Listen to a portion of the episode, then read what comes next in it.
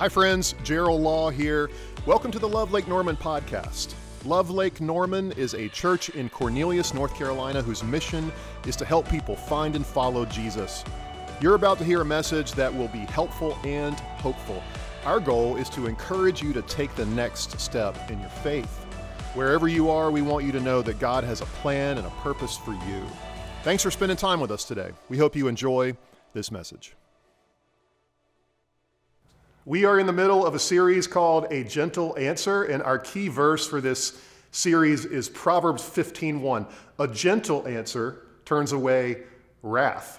We live in a culture of outrage and in our divisive and sometimes a violent world today, even the idea of gentleness seems misplaced and naive. But let's not look past the power of gentleness. Jesus brought gentleness to us when we deserved harshness, and we can let it change us, and with us, the world around us can change. But you might be surprised to find a message called Doing Anger Well in a series called A Gentle Answer. For a lot of us, anger seems like the opposite of gentleness. So many of us have come to believe that anger is sin, that the emotion of anger is negative, that it's destructive, and, and we're supposed to try to, to suppress it, to push it down. And whether that's how you were raised, or what you think Christianity and the church teaches, or, or what people around you, or our culture in general has caused you to feel about anger, that, that there's always a bad outcome when it comes to anger. Or, or maybe you're somebody who loses control, and anger causes you to do things or say things that are hurtful. When you, when you feel it, it's like a surge of energy and you feel like you have no control over it. Or maybe anger causes you to lash out to try to get revenge, to hurt someone else like you've been hurt. Or maybe, and this is more like me when I get angry, especially in important relationships, anger causes you to retreat to your corner, to stew, to sulk, to turn inward, to not speak out at all to retreat and wall yourself off. And maybe for you, it's letting anger cause you to nurse a grudge. Author Anne Lamott says that that is like drinking rat poison and expecting the rat to die. The first thing to know when it comes to this idea of anger and doing anger well and what it has to do with gentleness is this anger is not the same as sin. You can be angry and not commit sin in your life. The, the Apostle Paul writes, about this in the book of Ephesians. He says this. He says, "In your anger, do not sin." It's from Ephesians 4:26. And other versions of that passage translate it as "Be angry, but do not sin." It's like Paul saying, "Hey, it's possible to be angry and not sin." In fact, he encourages us, "Be angry." Not not walk around angry with a chip on your shoulder with everybody to see. No, it's like he's saying, if you need to be angry, be angry. It's an emotion that you feel. It's okay. You don't need to suppress it. So let's talk about this with a, a real life example. Um, I can't remember a time I have been more angry than when I was at a concert one time with my kids. Several years ago, it was at the PNC Music Pavilion in Charlotte. It was, it was a hot summer night. The band was Rascal Flatts, and I had taken my two boys, Christopher and Luke, who were about 11 and 7 years old at the time, to the bathroom in the middle of the show and our seats were, were towards the back of the covered area. And when we came back to re enter, Christopher was walking on ahead of us a little bit. And he walked up to the entrance that lets you down to the front, the very front. But this lady was checking tickets, and I knew that she would stop him before he got down there. Well, she didn't stop him. And it was like she didn't even see him. Maybe because he was so skinny, he was almost like two dimensional. He, he, walks right past her and towards the pit in front of the stage. I started yelling at him, but it's so loud that he can't hear me. And so I hurry up to the gate. I'm dragging Luke behind me, and I point to my son, and I tell the lady, Hey, he just walked past you, and I need to go get him. And she looks at me. She doesn't look back over her shoulder, and she says, No way. You are not getting in here. And in a flash, my anxiety and stress turned into anger. What do you mean? I was like, no way. My, my 11 year old son is in there walking around by himself. And, and she crossed her arms and she stood in front of me. And then this big guy with a jacket on that said security stepped in behind her. But I wasn't going to back down yet. I stood there for another minute or so, arguing with her and with him, trying to get them to let me inside. But as I was arguing with him, I was also thinking in the back of my mind the longer I stand here, the further away Christopher gets. But, but I got to tell you, that feeling of rage, like I still feel it a little bit today as I'm telling that story. I wanted to push them out of the way and go get my son. And instead, I gave up and we walked around the back entrance as fast as I could, dragging Luke behind me. I was going to drop him off at our seats and go find Christopher. But when we got back, Christopher was standing right there smiling at me. He, like, he always was a smart kid. What caused my anger? Well, in the moment, I felt like my son was lost. I saw him disappear into a sea of intoxicated people, and, and there was someone stopping me from going to get him who didn't understand the situation or didn't seem to care. They didn't believe my, my story.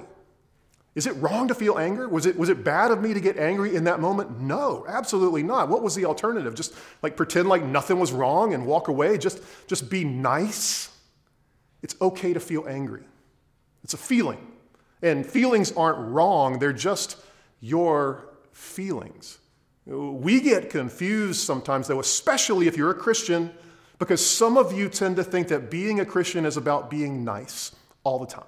That, that Jesus was a nice guy who was nice to everyone around him, and he taught his followers to be nice too. Some of the churches we've grown up in have basically taught this. You, you know the phrase, if you don't have anything nice to say, don't say anything at all?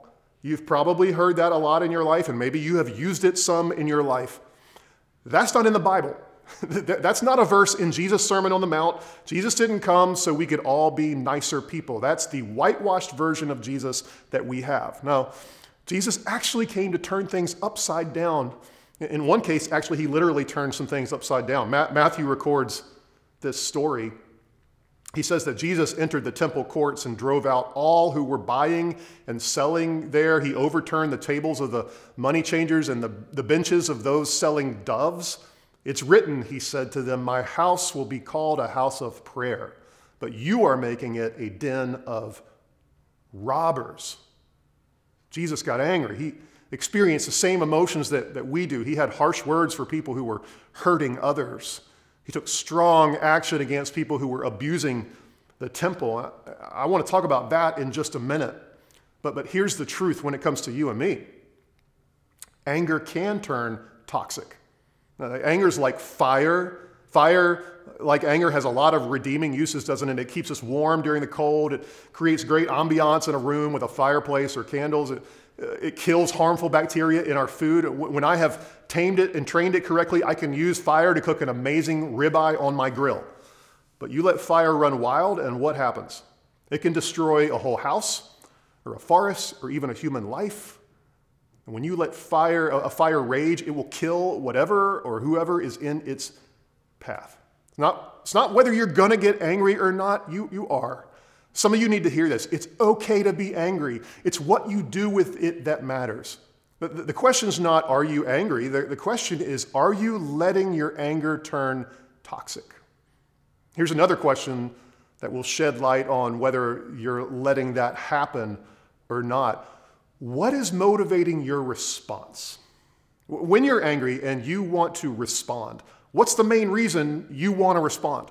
What is that reason? Maybe you have an issue with road rage, and if that's you, maybe I've seen you lately on I 77 where somebody cuts you off and you have choices in that moment, don't you? You can ride up really close to the person who cuts you off. You can express your anger with various hand signals, you can even drive up past them and look for an opportunity to cut him back off.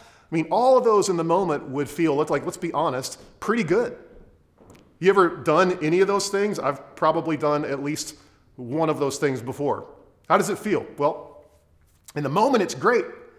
But really soon after, it feels bad. And worse, it can lead to something really bad an, an accident, a confrontation, somebody even gets hurt. And if you have a Love Lake Norman car magnet on the back of your car, well, don't even like get me started about that, all right? How about getting a mean email or text message? Raise raise your hand if you've ever shot back, whether you think it was justified or not, out of, out of anger and a desire to get back at that person. We all probably have. I am way better at responding to difficult emails or texts if I wait a day. When I don't, usually bad things happen. What's the motivation for that kind of retaliation? It's revenge. It's this you did something bad to me, so I'm going to do something bad to you. If you're a Jesus follower, you're not necessarily called to be nice all the time, but you're definitely not called to a lifestyle of revenge. The desire for revenge, it's like the spark of a, of a flame that gets fanned, and pretty soon it's, it's a dangerous fire. This is why big confrontations often start with little incidents of unchecked anger. One person elevates, then the other does the same, and then again and again and again. And this is where Satan has a field day in our lives and in the church. That can happen in relationships. Some of us have relationships that have been destroyed by anger that wasn't ever properly dealt with. Some of you have family members you haven't spoken to in years because something happened that you may or may not even remember now, and you got angry and they got angrier, and it never got resolved, and now you just don't talk to one another anymore. Anger that is unchecked, that is sinful, and unrepentant can lead to broken friendships, broken marriages, emotional and physical abuse. It can be the thing that leads to, leads to things like shooting sprees and murder and flat out warfare. Sometimes unchecked anger doesn't come out as rage, though. It comes out in more subtle ways. Did you know that gossip and slander are forms of toxic anger? Gossip and slander are forms of anger that is left unchecked. The goal of gossip and slander is to do harm, maybe irreparable harm to someone in their good name. It's, it's a more subtle road, but it's just as hurtful. Uh, instead of trying to understand why do I feel threatened by this person? Why am I angry right now at this person? It's easier and it feels better in the moment to go to another person or a group of people and say, Can you believe what she did to me? Can you believe what he said? Did you hear about what he's doing now? Gossip and slander are passive aggressive forms of anger that are intended to be divisive. You're angry. Okay, that's fine. Let me ask you some questions. How are you responding? How are you responding? Are you lashing out or, or shutting down or letting your emotions control you? Have you taken a deep breath? Have you stepped back? Are you able to just, just take a step back and, and think? Are you able to take a minute or a day or a week and pray? Are you able to settle yourself and your emotions and make a healthy decision about how to respond? Are you, are you treating the other person as someone also made in God's image? This is not to ignore what they might have done, to sweep it under the rug or to excuse it, but it is the perspective that we sometimes need. And then this question what's the truth? And how should you tell it? What is really going on that, that made you feel this way? What's the truth that needs to be told? And how can you say it in a way that is honest and open and also not unnecessarily hurtful? How can you share it with the idea of a restored relationship as, as the goal, as the possibility? Now, those are just a few questions to consider when you're feeling angry. If you're a Christian, your calling is not to never feel angry, it's to do anger well. Sometimes, though, anger is justified. I want, I want, to say this, especially for those of us who struggle with feeling like it's okay to be angry. Jesus offered people gentleness in the best sense of the word, and he also got angry. Now, the difference between him and us is that his anger was always justified. But he invites us into that same kind of righteous anger on behalf of people around us. He got angry when things weren't right when, when people were oppressed, when those in power lorded it over those who had none, when the religious leaders were being hypocrites. Let me, let me share with you just a few of the words he spoke against the religious in his day. He says this Woe to you, teachers of the law and Pharisees, you hypocrites! You shut the door of the kingdom of heaven in people's faces. You yourselves do not enter, nor will you let those enter who are trying to. Woe to you, teachers of the law and Pharisees, you hypocrites! You travel over land and, and sea to win a single convert, and when you have succeeded, you make them twice as much a child of hell as you are. Wow. He goes on Woe to you, teachers of the law and Pharisees, you hypocrites! You clean the outside of the cup and the dish, but inside they are full of greed and self indulgence.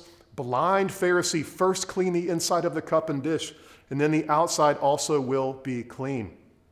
Woe to you, teachers of the law and Pharisees, you hypocrites! You are like whitewashed tombs, which look beautiful on the outside, but on the inside are full of the bones of the dead and everything unclean.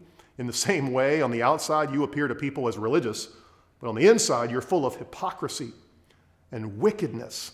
And then he says this He says, You snakes you brood of vipers, how will you escape being condemned to hell? And then He turns his heart toward the city. He says, Jerusalem, Jerusalem, you who killed the prophets and stoned those who sent you, how often I have longed to gather your children together as a hen gathers her chicks under her wings, and you were not willing. Look, your house is left to you desolate, for I tell you, you will not see me again until you say, Blessed is he who comes in the name of the Lord. He turns his heart toward gentleness even in that moment. He loved people. Jesus loves us with the deepest kind of love. You know what that meant? There were times when he was angry. And there were times when circumstances around us should cause us to be angry too. When your friend is being bullied, when there's discrimination because of the color of somebody's skin, when people who can't speak up for themselves are oppressed or even killed because of race or where they live or what language they speak or the fact that they haven't even been born yet. Why? Because sometimes love demands action. Love demands action. Love hates whatever seeks to injure or destroy. Romans 12 9 says it like this Love must be sincere, hate what is evil, cling to what is good. We, we live in a corner lot in our neighborhood, so we, we get a decent amount of cars that don't always stop at the stop sign in front of our house. When my kids were little and we were playing outside in the yard, sometimes a ball would end up in the street. And sometimes they would start to run after it when a car was coming, and I would yell at them, Stop, get back here right now. Now, they did not like getting yelled at. And, and sometimes it made them cry and get upset. But I yelled at them anyway. You know why?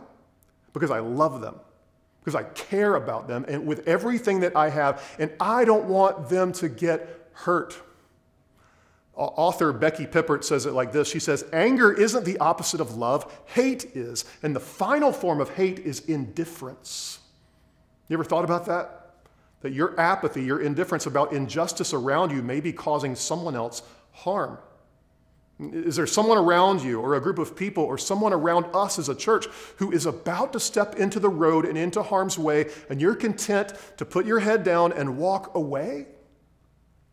Jesus was willing to risk his reputation, his status in the community, his relationships, everything to do the right thing. And sometimes that meant letting his righteous anger flow into calling out the oppressors around him and showing us a better way to live. Love demands action. Now, let me also say this you can't make everything right. You can't fix everything around you, even in your own life, let alone someone else's. This is why next week we're going to talk about the huge topic of forgiveness. But people I know who do anger well, they know something and they believe something really important that God eventually will make all things right. All of those wrongs you felt and had done against you, God is going to make it right injustice you see in the world, God eventually is going to make it right. And our role then is to not only pursue justice in the world, it is to entrust justice to God, the one who judges justly and, and has the power to make everything right again. Uh, our role is to pursue justice and to entrust justice to God. And the only way to do that is to know Jesus to, like to have a relationship with him, to know him intimately. It's, it's only then that I can be angry and in my anger not sin against people around me. And you want to do anger well?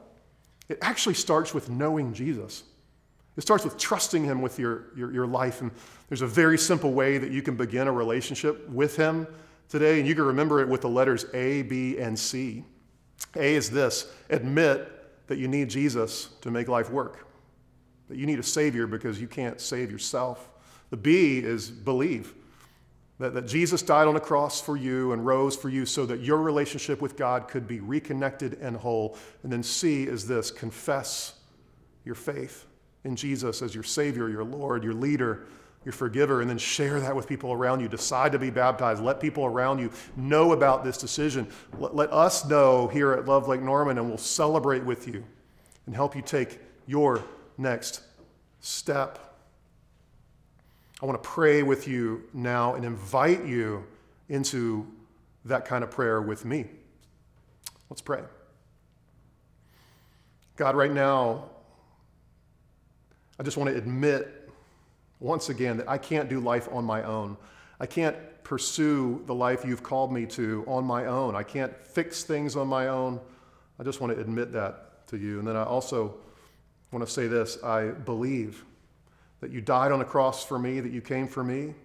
If I was the only one who needed saving, you still would have come. That's how much you love me. And then I confess. I confess that you're my Savior and my Lord, that I need you, and I'm inviting you into my life to lead, to forgive, to love, and to help me live life the way that you want me to live it. God, for those of us who struggle with anger, whether it's admitting that it's okay to be angry or maybe we struggle with losing control, would you come alongside us with your amazing presence and guide us and help us to do anger well and love people well and offer gentleness and your heart to the world around us. We thank you. Pray this in the mighty name of Jesus. Amen. Thanks again for listening. You can find out more about Love Lake Norman at lovelkn.org. If you live in our area, we would love to have you join us on Sunday. If you're not near our church, we want to encourage you to find a life giving church to be a part of where you live. That will be a key next step on your spiritual journey. Please take a minute, subscribe to this podcast, and keep up to date with our weekly messages. And thanks again for joining the Love Lake Norman podcast.